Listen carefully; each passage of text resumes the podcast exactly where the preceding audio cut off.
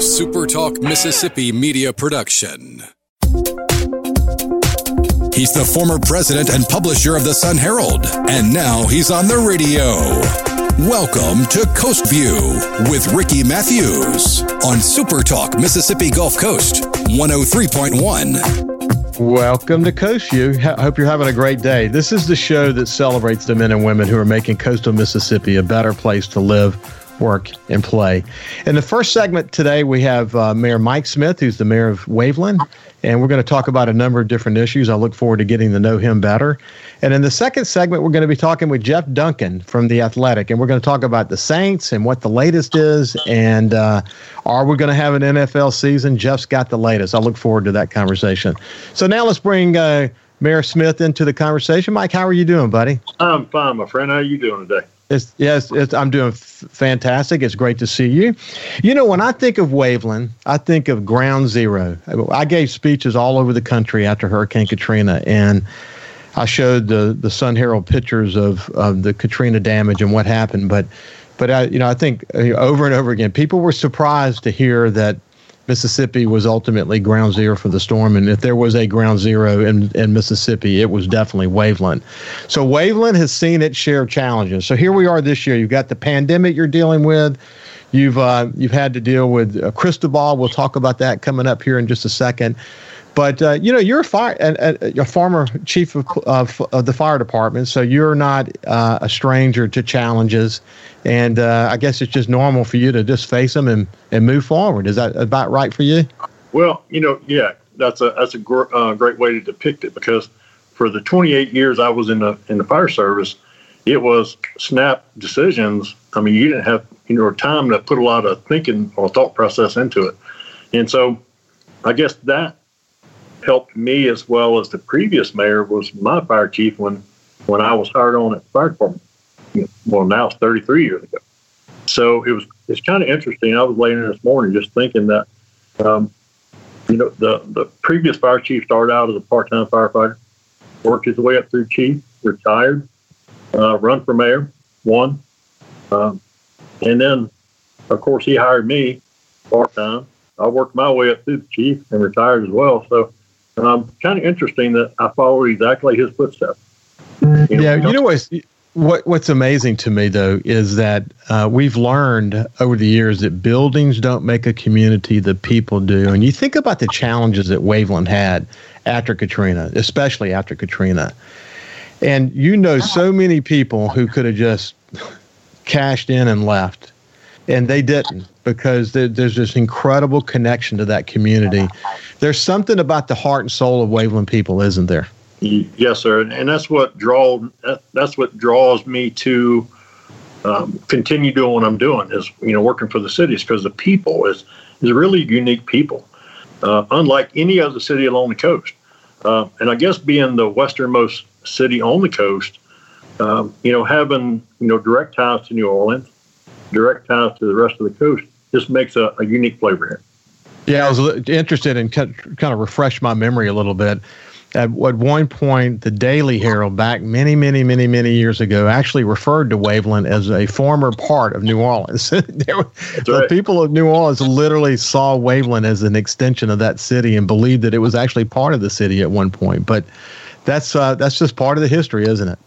It is, and, and you know, uh, it's interesting that you're talking about that, uh, and then we're having this conversation about New Orleans because yesterday I had the request to rename Coleman Avenue Little Bourbon, uh, you know, for future development. But yeah, uh, because the city of New Orleans downtown is not, you know, doing that great with the COVID nineteen stuff, and so um, and, and there's we can talk about the development, but kind of what causes that question to be asked about the name. Well, we can do it now because I love the fact that this is just a conversation, but it is it's exciting seeing the the vision for Coleman Avenue, and people should understand. And you'll talk about this that some of the um, you know, it, whereas in Bay St. Louis, O Town, and and the and the shoreline there next to the harbor is high. In the case of Waveland, you guys don't have that benefit, so you you have to have to build up, and you've got this great and creative concept around the boardwalk. So why don't you walk us through that a little bit? Okay, the um, yeah, exactly. With the issue with the FEMA flood maps and the elevation restrictions that we're under, Um, you know, that compared to the actual ground elevation of Coleman and the beach, uh, you would have to be 23 feet above ground, above ground. And so the ridge where Main Street comes out to uh, the Bay Road and, and Bay St. Louis is the highest ridge point here in Florida. I mean, so that's amazing itself.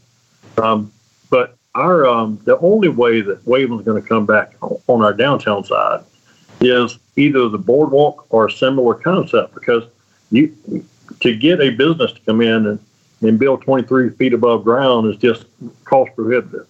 So the plan is with the boardwalk is that the city would build the boardwalk and build the building on the boardwalk, a 360 foot long building, maybe 60 feet wide, and then you go in and you build out what you need for whatever business that you need, uh, and that you would purchase that based on how many employees, how much potential sales tax back to the state, that sort of thing. So when we pitched the concept to MDA, they loved it um, and actually offered a little bit of money to to go toward it. Um, but you know that um, combined with the marina, which Waveland's the only coastal city with no marina, never had any, um, no beachfront uh, development, you know, as far as business wise, was ever on the beach that I know of. Um, but so this would be a first in those two aspects.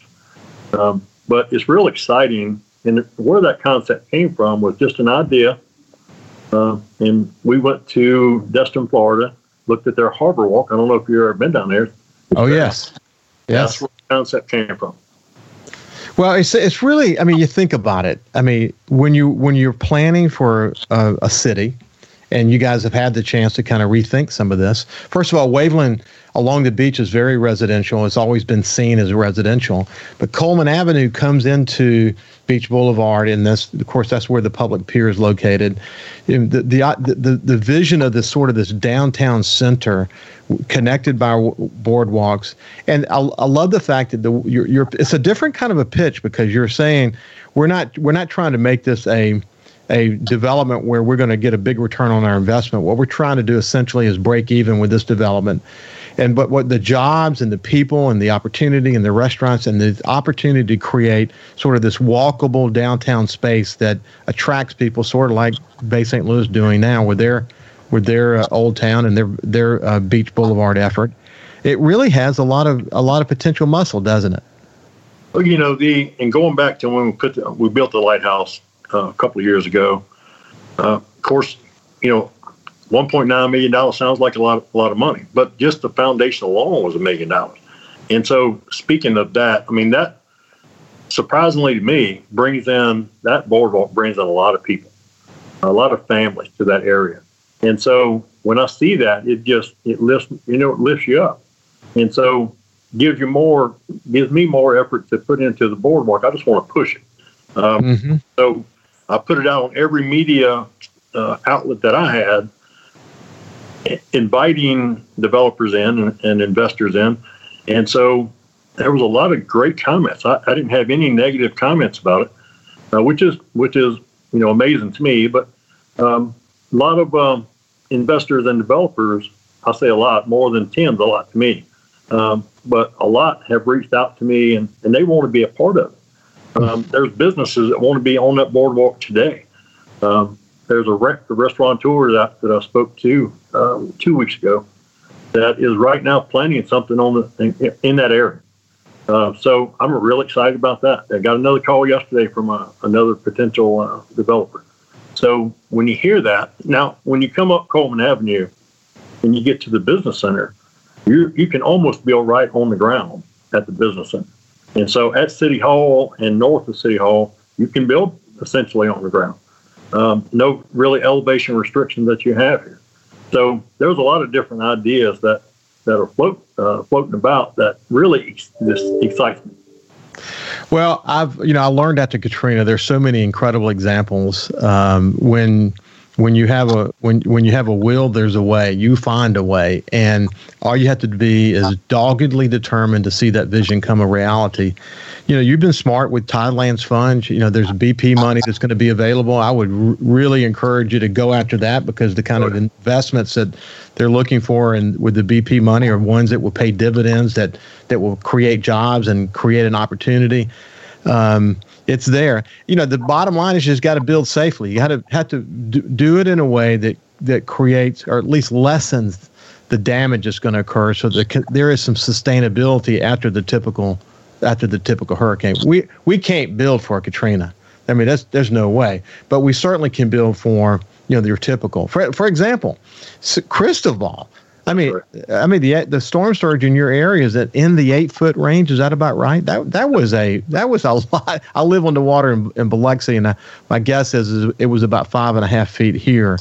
But man, the water that small, oh, actually large tropical storm was pushing was pretty dynamic, wasn't it? Well, it's it, you know, and it was Cristobal was unique in the way that it was just so big, like you said, um, and not real organized. And so the direction that it approached our, coastline, we were in the in the perfect area to get the most water. Uh, just like in Katrina, that was the perfect storm for us. That was the, the thing that we always plan for. Mayor Smith, why don't we do this? Is Mayor Mike Smith from the city of Waveland. We'll come back after this break and we'll continue this conversation. But you know, Nash Roberts always said when storms hit that mouth of the Mississippi River, it kind of makes them jog to the right. We've seen it over and over again. Now, somebody says Crystal Cristobal wasn't big enough to do that, but it certainly still did it, and it put you guys right there in the in the in the bullseye. But we'll be back after this break and, and continue our conversation with Mike Smith. Subscribe for free to the Coast View podcast on iTunes, Google Podcasts, Spotify, or wherever you get your podcasts. A SuperTalk Mississippi media production.